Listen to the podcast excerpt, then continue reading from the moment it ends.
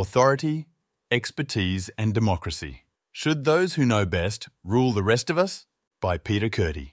Published on July 27th, 2023. For all references and graphs, please download the publication at the Centre for Independent Studies website, where you can also become a member of CIS. On heeding expert advice. During the COVID 19 pandemic, state and territory leaders afforded great responsibility for decisions about managing both the impact of the virus and the expectations of a fearful public to unelected public health experts. Severe restrictions imposed on movement and association at the behest of these experts lasted for many months. The exceptional circumstances of the pandemic hardly formed part of the regular routine of government. Indeed, so exceptional was the pandemic that dependence on advisors with medical and public health expertise might well have been unavoidable if government was to be effective. Faced with the need to assuage public fears, there was also a need for the public to hear what medical experts made of the pandemic and the dangers it posed. Most Australians readily complied with state imposed edicts, apparently confident that governments were acting only in the best interests of citizens.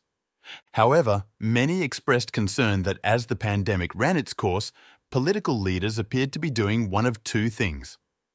Either they followed the advice of medical experts blindly and without regard to the social, economic, and community impact of the imposed measures, or they ignored expert medical advice because of concerns about its likely impact would fuel worries that they were not doing enough to keep citizens safe. These concerns only compounded as, during the course of the pandemic, medical experts began to fall out with one another, thereby dissolving any notion of universal medical consensus about how best to manage contagion.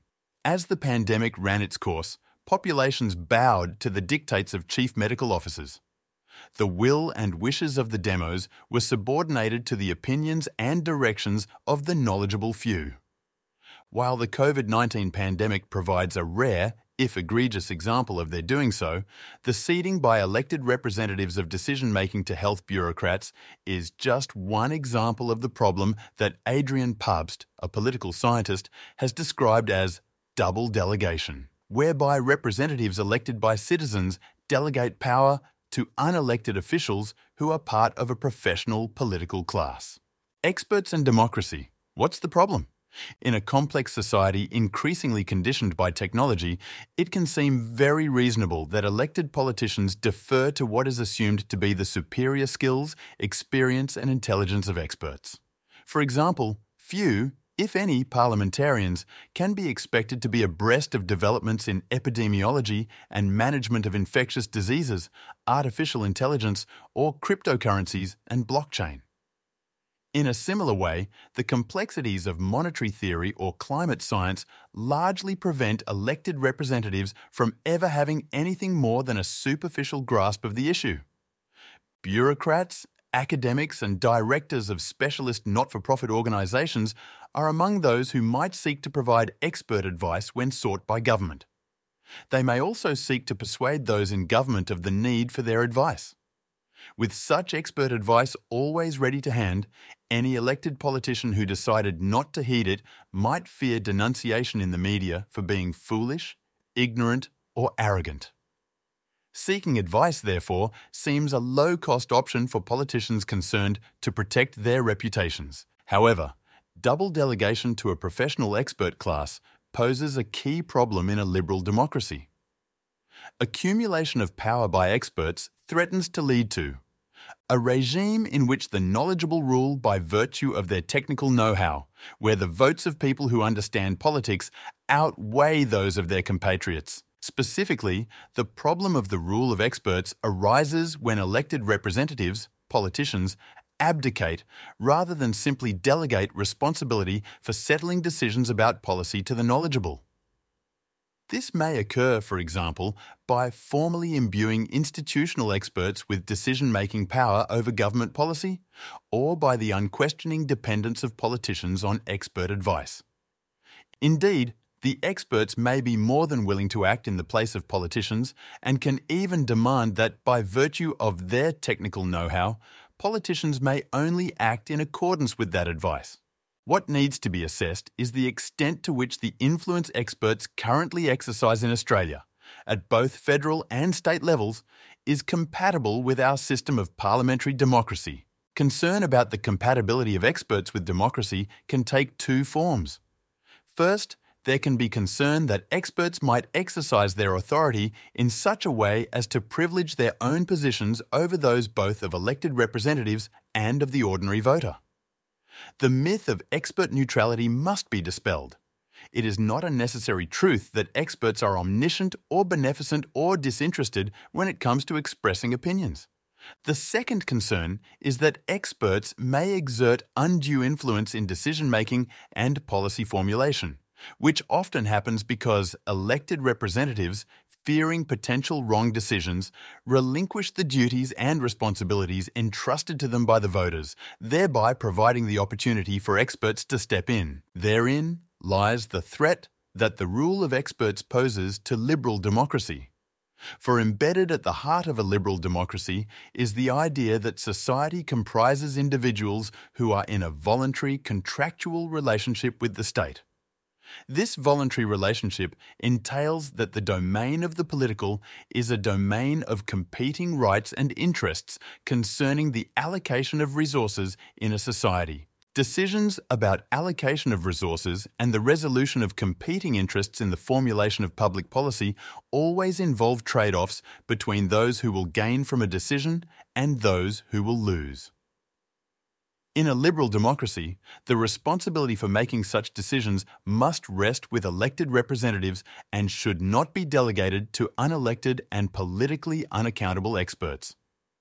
As the American scholar Roger Koppl has remarked, a liberal plural democracy is based on the idea that the specific conception of the common good that ought to prevail and therefore be translated into public policy is the one that is constructed through the democratic procedures of parliamentary deliberation and electoral competition. During the COVID 19 pandemic, chief medical officers were well placed to give expert advice to governments about the epidemiological issues arising from managing the health of populations, especially those deemed most vulnerable. However, they were neither well placed nor well qualified to make determinations about the appropriate trade offs between safeguarding public health, regulating a functioning economy, maintaining education of children and young people, and curtailing civil liberties. Needless to say, rule by experts often appeals to those who distrust the business of democratic politics with its rough and tumble clash of competing interests, ideologies, and passions, and its susceptibility to corruption, dishonesty, and self interestedness. What those distrusting critics fail to admit is that rule by experts is not merely a corrective to the tumult of democracy. Rather, it actually can be subversive of the healthy working of democratic politics.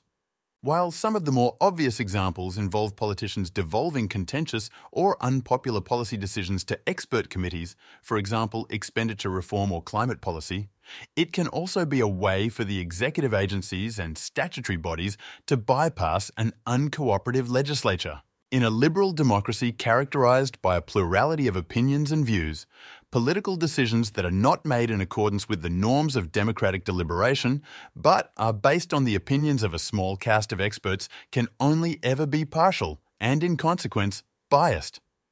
Experts, not toadies, keeping experts on the leash. There is, of course, no warrant for denouncing expertise or the skills and abilities of experts as such. Rather, there is the need to harness expertise and ensure it is always subject to democratic and political control. This point was made with some force nearly 60 years ago by the then Prime Minister Sir Robert Menzies in a ministerial statement on the Australian economy, in which he affirmed the importance of striking an appropriate balance between political judgment and technical opinion. In a free and self governing country, policies will be political. Under the party system, opposing political parties will, not infrequently, have opposing policies. In no case is a political policy the product of purely expert opinion on technical matters. It must cover a wide area of localities and circumstances. It is commonly pursued and applied in the light of much accumulated experience and political judgment.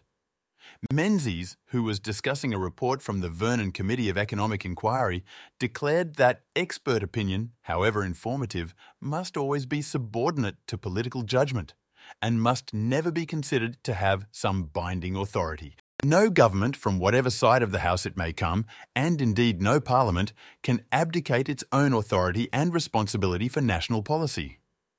It will welcome the assistance of experts, but its tasks will take it far beyond the limits of economic expertise. Political policy in a democratic community does not depend upon purely economic considerations. In reflecting on the rise of the expert in liberal democracies, it is surely only sensible that expertise ought to be at a premium in an increasingly complex technological world. Indeed, all branches of government are dependent on expert advice in order to function effectively. There can be no argument that experts are not needed, nor can it be expected that every expert decision must be submitted to some kind of lay, non expert panel for evaluation before being acted upon. However, expertise must always at least be subordinate to, rather than antagonistic to, the processes of liberal democracy. Or, to put it another way, as sociologist Michael Schudson expresses it, the heart of the issue is the tedious but vital matter of the length of the leash on which democracy places the expert. The answer then must be to identify the formula by which the length of the leash can be calculated simply and reliably. How long is the leash? Cultivating three facets of the culture. Unhappily, no such formula exists. The length of the leash to which experts must be tethered will always be variable. But this does not mean that no effort should ever be expended in attempting to assess an appropriate length. Following Schudson, it is important for the leash to be short enough through institutional arrangements to ensure that experts remain accountable to elected representatives. At the same time, the leash must be long enough for experts to exercise appropriate autonomy and not simply express the views of politicians. In other words, how can the leash be long enough to keep the expert from becoming a toady? However, regrettably, there is no ready formula whereby democracy can calculate the precise length required of an expert's leash.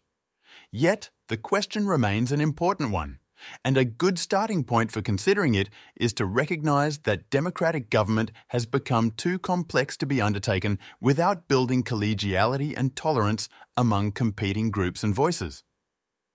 The pursuit of efficiency is not enough. It is rather a matter of forging what Schudson refers to as democratic cognition, which must be distributed cognition, but it need not be evenly distributed. Thus, it is important to recognize not only that democratic cognition is distributed unevenly across any given society, because people have varying skills, talent, experience, and educational attainment. It is also important to recognize that because this cognition is distributed unevenly, democratic engagement with experts must allow for dissent between competing expert voices, but in such a way that forges a collegiality which permits dissenting opinions and views to be tolerated. None of this makes it any easier to formulate a matrix to determine how and when delegation to experts by elected representatives is either necessary or appropriate. Indeed, the primary question is not whether or not experts should be engaged on a particular issue, for there is no such mechanism that allows for the calculation of an answer. Rather, the appropriate question to ask is given the need to engage expertise, what principles, mechanisms, and values does a plural democracy need to cultivate so as to ensure the appropriate and responsible contribution of experts to the formulation of policy? In other words, it is preferable to identify the broader cultural contours that inform the use of experts so as to better support the appropriate use of expertise. Reduce, if not ever eliminate, the risk of expert failure and allow experts an appropriate degree of latitude and autonomy whilst ensuring adequate accountability. 3. Cultural contours. What are these cultural contours? There are three of them that, if cultivated and emphasized, can underpin the approach to engaging experts and help encourage an efficient and responsible contribution to democratic decision making. Tolerance of dissent, upholding the fundamental right to free speech will permit open debate, critical evaluation of differences and expression of dissent both among experts and between experts and the wider public.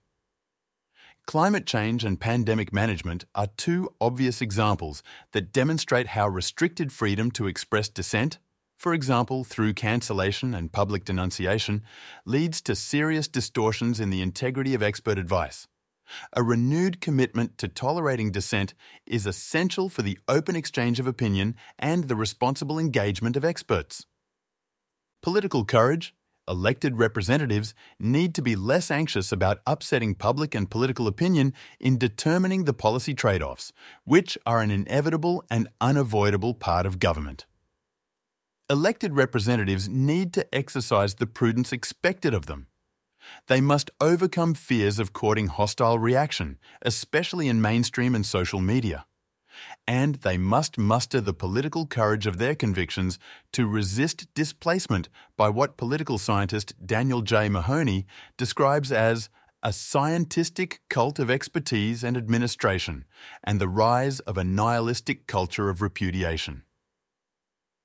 Institutional integrity. No democracy today can dispense with experts, but institutional mechanisms of accountability can ensure that experts exercise autonomy responsibly. Such mechanisms include oversight of budgets, appointments, and professional codes of ethics and conduct, all of which can ensure the performance of experts is regularly reviewed and assessed. Democratic challenge and public accountability are essential for the effective exercise of authority in a democracy. Mechanisms to ensure accountability are not difficult to establish, although those mechanisms need to function efficiently and effectively. Problems are more likely to arise when experts are afforded extensive and unchecked degrees of autonomy in the exercise of their skills. At the same time, and somewhat paradoxically, the political task of making decisions will usually be more successful when experts do enjoy degrees of autonomy that allow them greater freedom to exercise those skills. When are experts needed? Six questions in search of answers. How then should decisions about whether or not to engage experts be made? There are several questions that can guide such engagement, including whether experts should have decision making power themselves or if their role should be limited to providing expert advice to the politically elected decision maker, who is accountable to the public for the decisions made. A. Does the decision require technical knowledge? Delegation to experts will be more appropriate when the advice sought depends upon specialist technical knowledge. For example, decisions about the technical specifications of a new bridge would require sophisticated engineering knowledge. By contrast, the decision about the location of the new bridge would be less dependent on technical engineering factors, so expert advice would be less central to the decision. B. Is the expert appropriately qualified to make the decision? Many decisions require a very specific expertise that senior managers or bureaucrats may not themselves have. Delegation to experts may not be appropriate in situations where those charged with making a decision are not so heavily dependent on external expert advice. For example, a chief medical officer may have a specific area of medical expertise that does not extend to the management of infectious diseases. C. Is there significant disagreement between experts in the relevant area? Some fields of expertise are in a state of flux, and both technology and methodology are regularly questioned. Where experts within an area disagree about the impact of a particular policy decision, it is more appropriate for the decision maker to be accountable to voters for the decision taken. Good examples of this include the areas of artificial intelligence and cryptocurrency where initial regulatory frameworks ought to be in the public sphere. D. How broad are the consequences of the decision likely to be?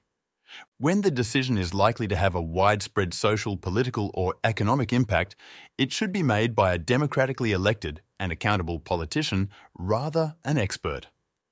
For example, decisions about energy transition will have an impact well beyond concerns for public health and safety and the climate.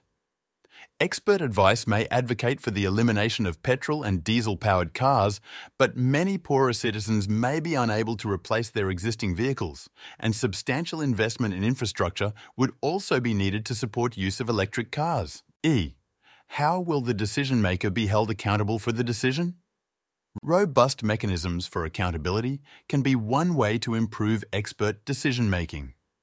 While experts are empowered to make decisions without oversight from elected representatives, they may be subject to regular review and accountability from Parliament to justify the decisions they have made. For example, many independent bodies are required to attend Senate estimates hearings to justify their decision making. F. Do those affected by the decision have recourse to review or appeal? Where the decision made by an expert can be reviewed, overturned, or overruled, whether by an independent third party or by an elected representative, delegation to experts may be more appropriate. For example, many decisions made by the executive are subject to review by Parliament or by legal bodies like the Administrative Appeals Tribunal. Experts should not be allowed unmonitored or unconstrained freedom simply because they are experts. As an illustration of the abuse of autonomy by experts, Schudson cites the dismal and criminal complicity of medical doctors in the practice of torture.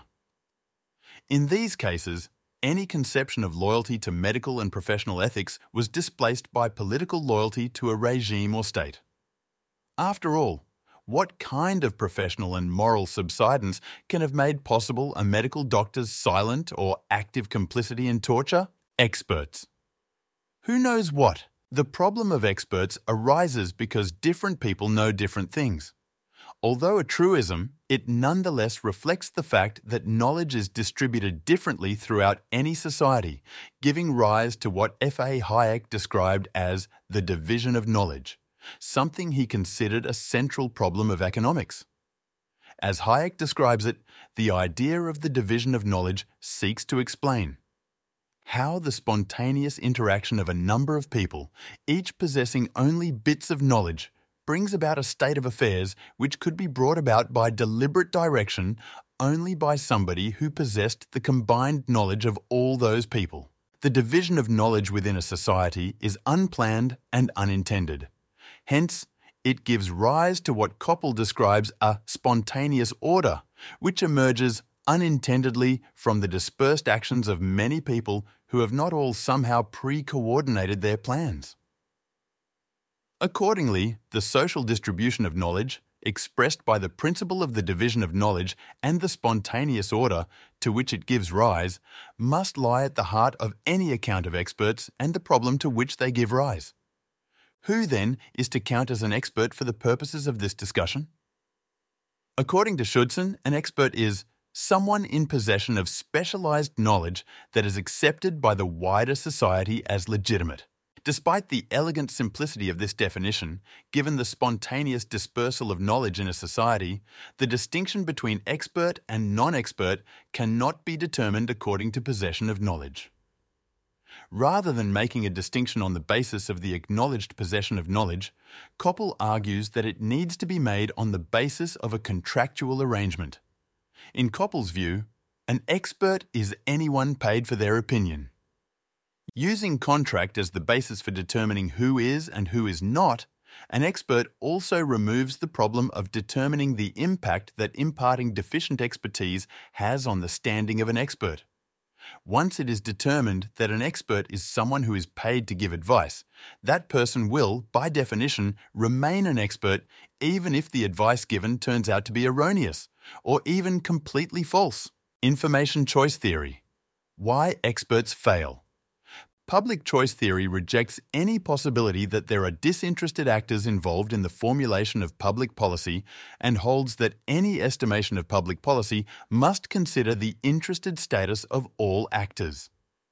It holds that perverse outcomes can occur due to the self interest of experts as much as that of legislators. Yet, public choice theory suggests that the perverse outcomes produced by self interest in the political process are likely to be worse. Koppl adapts the theory of public choice and argues that the presuppositions about human motivation must also apply to an account of experts.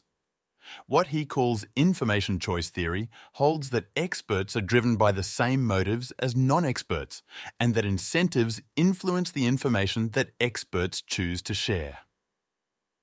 In particular, we must abandon the idea that experts seek only the truth without regard to motives such as fame and fortune. The expert must choose what information to provide to others. Just as public choice theory includes a theory of government failure, information choice theory includes a theory of expert failure. It helps us to understand why relying on experts may not produce the outcomes we desire and expect. Even so, while expert failure can occur in a competitive market for expert opinion, Koppl argues that the motivational assumptions which underpin information choice theory suggest that expert failure is more likely to occur when experts have an epistemic monopoly rather than when they must compete with one another.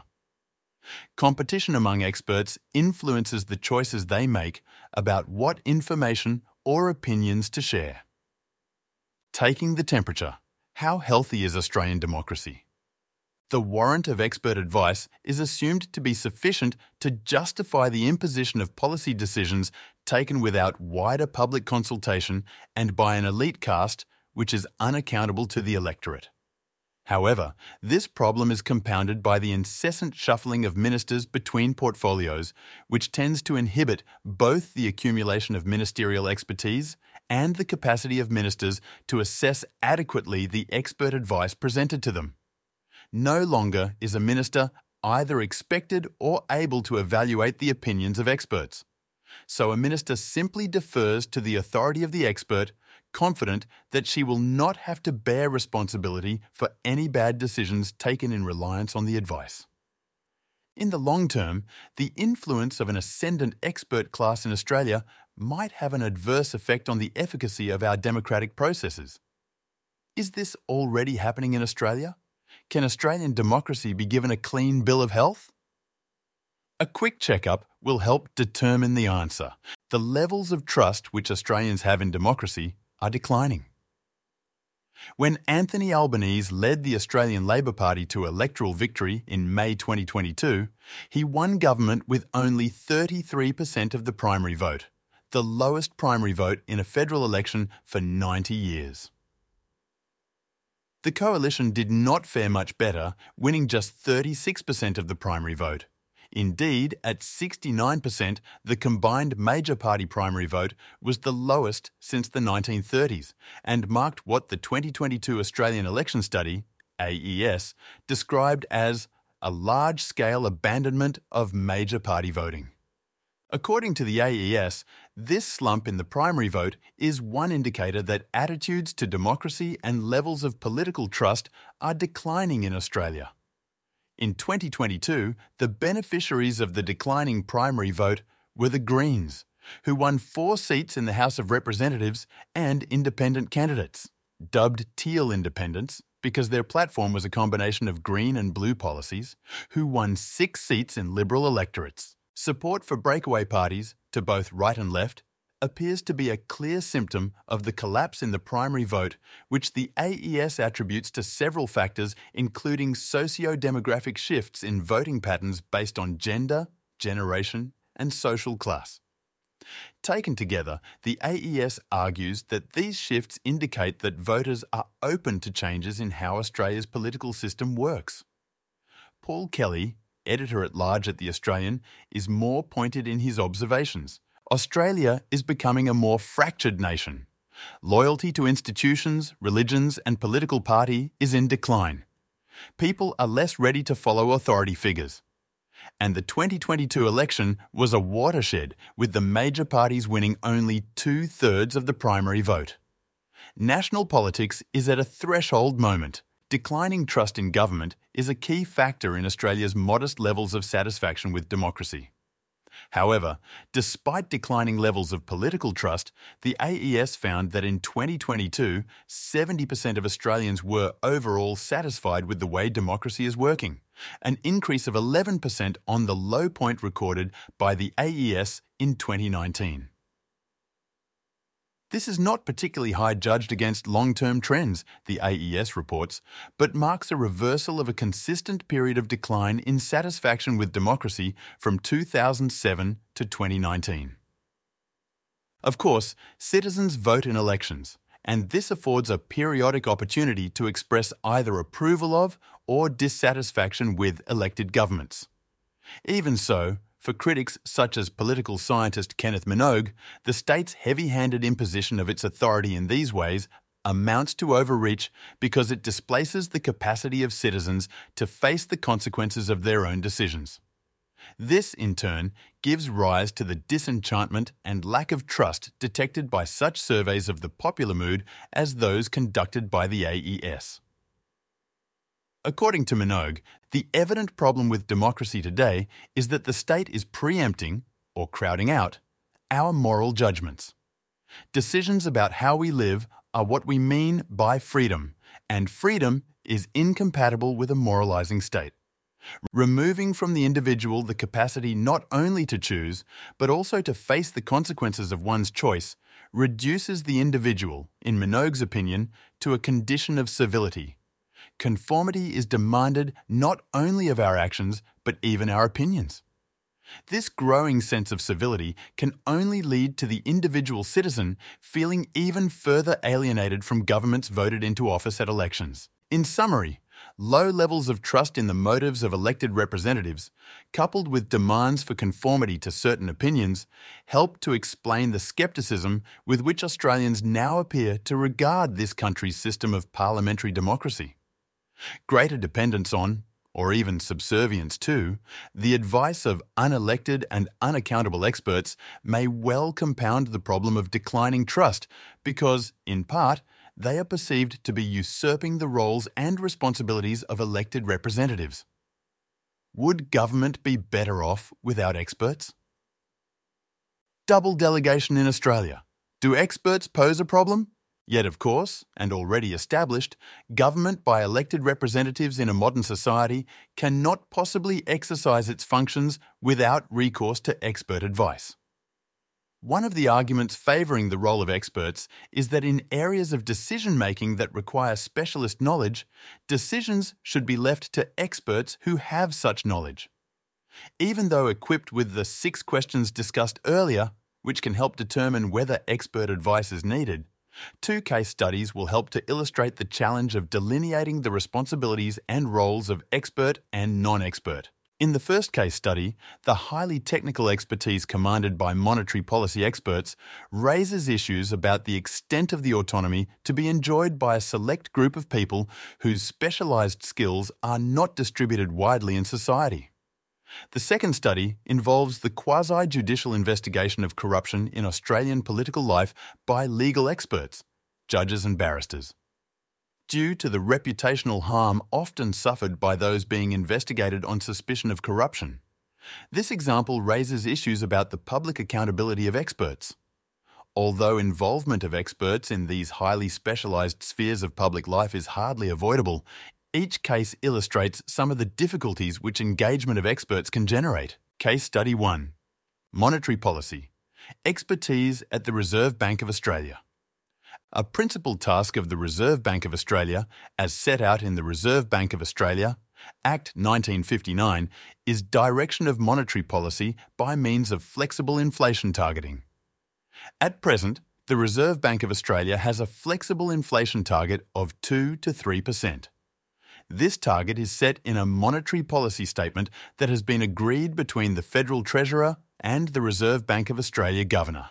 Responsibility for achieving the inflation target rests ostensibly with the Board of the Reserve Bank of Australia. The Act specifies that the board of nine people is to comprise three officials and six other members who are neither officials of the Reserve Bank of Australia nor employees in the public service. Faced with a deterioration in the Australian economy which had been occurring in the period 2021 to 22, the newly elected Albanese government came under political pressure because of rising interest rates and rising inflation. The Reserve Bank of Australia Board also faced mounting criticism because of perceived failures in the setting of monetary policy and its initially slow response to rising inflation as the country emerged from the COVID 19 pandemic. Critics attributed this series of failures to a number of factors, But one factor, in particular, was that most members of the Reserve Bank of Australia board were business leaders who did not have expertise in monetary policy or macroeconomics. Concerns about failures at the Reserve Bank of Australia before and during the pandemic prompted a review of the bank, the composition of its board, and the way in which the board discharged its functions. The review of the Reserve Bank of Australia was published in March 2023. One of its principal recommendations was that Section 11 of the Act, which gave the government the power to overrule the Reserve Bank of Australia's decision, should be repealed. One critic of this recommendation, which was accepted by the federal government, argued that it would, in effect, render experts immune from political accountability. Further, by granting complete, unaccountable independence to the Reserve Bank of Australia, repeal of Section 11 might also allow politicians to escape accountability. However, those who defend recommendation, one argued that it merely transfers the power to overrule decisions of the Reserve Bank of Australia Board from the Executive to Parliament, and that Parliament retains the power to amend its own legislation. Even so, amending legislation is not always such a simple parliamentary task, since support for such change must be argued for and defended within the chambers. Another of the review's recommendation was to strengthen arrangements for making monetary policy by creating a separate, expert monetary policy board which would have responsibility for setting monetary policy. The members of this new board were expected to bring an independent and informed perspective on monetary policy and be able to robustly challenge the views of others. The Reserve Bank of Australia already occupies a monopoly position because there is no other institution comparable to a central bank which can supply what the bank provides. However, due to the technical complexity of the expertise members of the Monetary Policy Board would provide, and coupled with the status of the Monetary Policy Board as a statutory body, members of the Monetary Policy Board could well occupy a comparable monopoly position over the knowledge they supply to the Reserve Bank of Australia. As the Austrian school economist Steven Horwitz has observed, expertise can thereby get wrapped up in its own world in which feedback is weak or non existent, and where the temptations of power can decouple from the underlying task and become a kind of world of its own.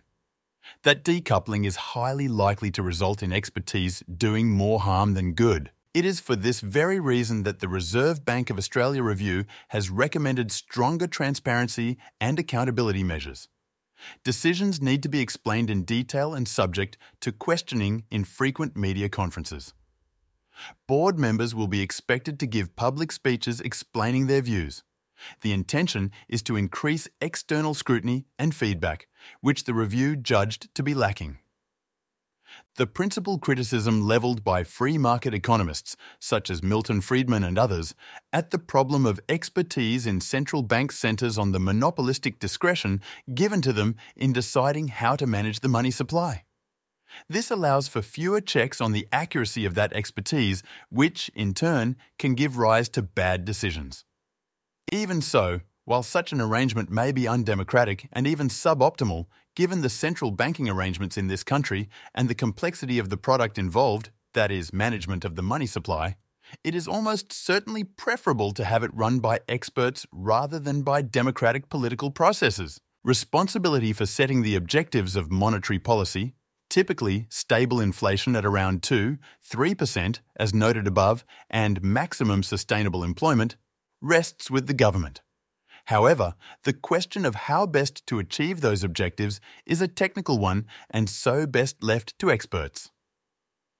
As Horwitz has argued, whatever the inadequacies of rule by experts, the cure of democratic control is worse than the disease of expertise. If the choice, within the constraint of a monopoly, is between those who know a great deal about money and the majority vote of a less knowledgeable group, the lesser of the two evils would be the experts. For one thing, experts are more likely to have more steel in their spines than elected politicians when decisions likely to be unpopular with the electorate have to be made. And for another, whereas politicians, with an eye on opinion polling, are prone to exaggerate the feasible and dismiss the unfeasible, experts are more likely to offer a more balanced assessment of policy options. On balance, therefore, it does appear that the role of experts in the effective functioning of the Reserve Bank of Australia is not only unavoidable, but also desirable. An economic analysis of expertise tends to indicate that, given the context of a monopoly, while such an arrangement is imperfect, it is preferable to a more democratic arrangement for decision making about management of Australia's money supply. Case Study 2 Integrity Expertise at Independent Anti Corruption Commissions. Permanent anti corruption commissions have become an established feature of Australian political life largely in response to the long history of corruption in this country. Corruption, meaning obtaining private gains from public office through bribes, extortion, and embezzlement of public funds, plagued colonial administrations and the states after Federation, especially New South Wales. Opportunities for corruption appear to abound wherever government and private interests intersect. NSW was the first state to create a permanent anti corruption body. The Independent Commission Against Corruption was established by statute in 1988, thereby delivering an election promise from the incoming Greiner government. The newly created Independent Commission Against Corruption was, and remains, a permanent body with the investigative powers of a royal commission to compel attendance of witnesses and release of documents. Commentators such as James Spigelman, a former Chief Justice of NSW, argue that permanent anti corruption commissions actually constitute part of a fourth branch of government, an integrity branch. Equivalent to the legislative, executive, and judicial branches, the integrity branch of government is concerned to ensure that each governmental institution exercises the powers conferred on it in the way it is expected to do so and for the purposes for which those powers were conferred. Anti corruption commissions are not the only institutions comprising the fourth integrity branch of government, according to Spigelman. They do, however, play an important role in maintaining the integrity of government, that is, ensuring that powers are exercised for the purposes and manner envisaged. A weakness in Spigelman's proposal that integrity commissions form a fourth branch of government is that they are not equal to executive government but subordinate to it. Integrity commissions are, therefore, part of the executive branch of government and not independent of it. Executive government is involved in the appointment of commission members, and although there are statutory requirements for the appointment of commission chairs, these too are made by the executive branch. Even so, and notwithstanding their subordinate status, anti corruption commissions, such as the New South Wales Independent Commission Against Corruption, have faced trenchant criticism for the ways in which they conduct their investigations. The New South Wales Independent Commission Against Corruption was established to investigate, expose, and prevent corrupt conduct involving public authorities and public officials in order to promote the integrity and accountability of public administration. While not a part of the judicial system, the New South Wales Independent Commission Against Corruption has quasi judicial authority to investigate allegations of corruption and to determine whether there has been any wrongdoing. The Independent Commission against corruption's relentless expansion of the definition of corrupt conduct has led Chris Merritt, Vice President of the Rule of Law Institute of Australia, to argue that the goal was admirable the result is not.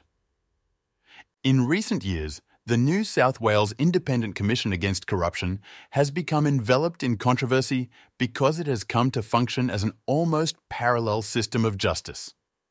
Although it cannot determine guilt or innocence, exercise of the Independent Commission Against Corruption's power to hold public inquiries into and make public its findings about corrupt conduct can lead to severe reputational damage to those it is investigating. Far from serving as a fourth, integrity arm of government, as Spigelman proposes, the New South Wales Independent Commission Against Corruption is essentially an extension of the executive arm which has wrongly expropriated judicial power. However, it has become an extension that has been stripped of the safeguards that are a feature of the judicial process such as the presumption of innocence. As such, the new South Wales Independent Commission Against Corruption serves not so much as an example of the separation of powers, but rather of their blurring. Even so, clearly the goal of weeding out corruption in Australian public life remains an admirable one.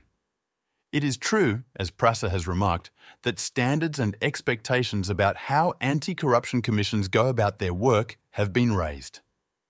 This, in turn, has improved integrity in public life, moderated some of the least desirable aspects of the political system, and given impetus for further reforms. Experts should be allowed to function in areas of decision making that require specialist knowledge. Once the matter in question no longer requires such specialist knowledge, decisions should not be left in the hands of experts, but in those of elected officials. However, this belies the difficulty already discussed of always being able to determine precisely when expert knowledge and advice is required and when it is not. A plural democracy must guard against the dangers that can arise when neither the principles of autonomy nor accountability are clearly and obviously observed. Therefore, it is imperative that attention is paid to cultivating the three cultural contours identified earlier tolerance of dissent, political courage, and institutional integrity, whereby the contribution of experts to democratic decision making can remain both efficient and responsible. Experts serving in a liberal democracy, whether at a central bank, on anti corruption commissions, or in any number of other areas of public life, need to do so under the authority of government and ultimately of Parliament itself. The risk of expert failure is only heightened when the norms of civic culture are neglected or ignored. Who is watching the experts? Experts are not a new phenomenon. At one time, significant moral and intellectual authority was vested in the Christian Church. But as the cultural prominence of clergy declined in the 17th century with the dawn of enlightenment, a new group of intellectuals emerged, which the poet and critic Samuel Taylor Coleridge called a clerisy. The status of the clerisy was later defended by others, including John Stuart Mill. Mill understood the importance of developing the character of the demos and saw this as one of the responsibilities of the clerisy, who he depicted in his essay Civilization as the rational person. Thus, if the rational person thought the masses were not yet prepared to exercise control of government, it was the responsibility of that person to exert his utmost efforts in contributing to prepare them, using all means for making the masses wise and better. As Mill's biographer, Richard Reeves, has remarked, Mill understood that the role of the clerisy then was not to hold back the tide of progress, but to guide it. With the rise of representative democracy in 19th century Britain, therefore, Mill was clearly of the view that the clerisy had both the duty and the authority to guide the as yet unformed lives of the masses to equip them for the responsibility of exercising democratic government. There was both a need to encourage deference to the political wisdom of the clerisy, and yet, somehow, to reconcile it with mass democratic participation. Of course, as British sociologist Frank Furedi has observed, the epistemological authority of the expert, as asserted by Mill, also demanded the deference of the masses. Of further significance is that, as noted by US commentator Joel Kotkin, the clerisy was becoming, and indeed continues to become, increasingly secular. Religious clerics would remain part of this class, though on the whole it grew more secular over time.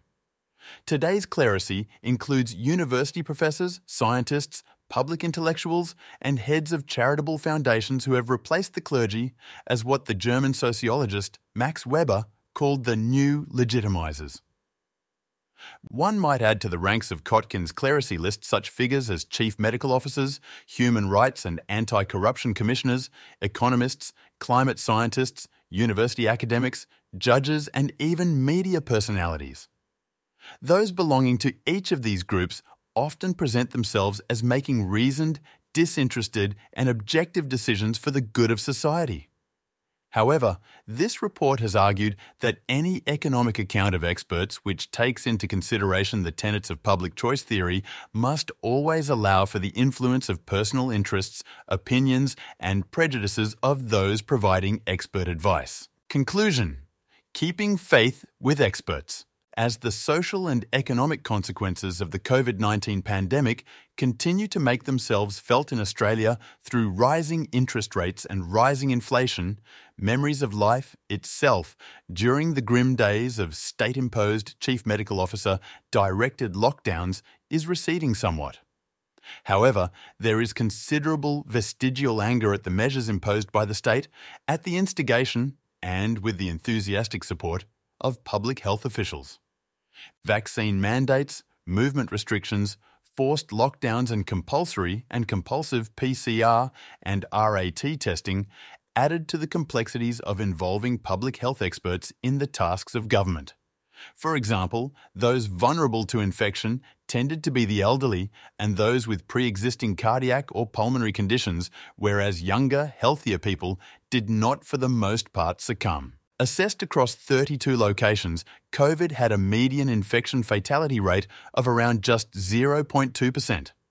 Yet for that, government shut down the economy and civil society at the insistence of public health experts and chief medical officers. Specialist input and advice from medical experts was certainly needed during the exceptional circumstances of the pandemic, and democratically elected representatives acted appropriately in taking this advice into account. However, politicians appeared to act solely upon this advice, making decisions without considering other key policy considerations, such as the economic, social, and psychological impact of political decisions. The pandemic had an impact on every sector and aspect of, and on every activity within, Australian society. CMOs, however, could claim expertise in only one aspect, that is, public health. Even then, not all had had experience of managing either a pandemic or widespread outbreaks of infectious disease. By failing to frame their decisions within the framework suggested in this report, politicians thereby acted in ways that served only to subvert the norms of liberal democracy. Some have argued that such was the public yearning for safety and the avoidance of risk that we willingly submitted to what one critic described as the dictatorship of the health bureaucracy, and were, in turn, blinded to the emergence of an oppressive authoritarianism. However, as Judith Sloan, an economist, has noted, experts don't speak with one voice and many are peddling values they hold dear. Politicians are elected to govern us all. This requires judgment about the trade offs that inevitably exist with all policy decisions. The tyranny of experts needs to be resisted. They may have a role to play, but not in an uncontested way. The COVID 19 pandemic provides an excellent and recent example of the dangers that arise when the relationship between experts and elected representatives becomes distorted and the norms governing autonomy and accountability are suspended or corrupted. The pandemic should also provide a warning to all citizens in a pluralist democracy of the importance of striving to prevent such distortions occurring in the future. These distortions are among the factors that have contributed to the declining levels of trust in Australia noted earlier in this report. In addition, it has led to a diminished willingness of people to follow authority figures, as identified earlier by Kelly. Declining trust in democracy poses a significant threat to the health of Australian democracy. This decline is fueled by popular perception that a professional class of experts, increasingly dominant because of its influence on the political class, is imposing its own principles, beliefs, and values on the wider community with what can appear to be contempt for those who question that worldview. To function healthily, a democracy, a system which the American critic Christopher Lasch described as one that makes it possible for people to live with their differences needs to develop the cultural norms which encourage proper oversight of experts. This is something that depends on the capacity of citizens themselves to cultivate not only forms of democratic cognition, but also habits of civic virtue. In other words, it is the character of citizens, rather than the efficacy of experts, that makes democracy work effectively and efficiently. Equally, when the character of citizens is found wanting, experts will swoop in to fill the deficit. According to Lasch, it is quite wrong to assume that institutions, as opposed to character, provide all the virtue a democracy needs. This, in turn, means that in a virtuous civil culture, experts must expect to be accountable not only by means of the institutional mechanisms that define and limit the scope of their authority, but also by means of public discussion and debate in the media and other forums. Do experts harm democracy? The more appropriate question is can democracy do without experts? The answer to that question is clearly no, for as Schudson observes, the best democracy does not seek to minimize the role of expertise. A democracy without experts either will fail to get things done or fail to get things done well enough to satisfy citizens.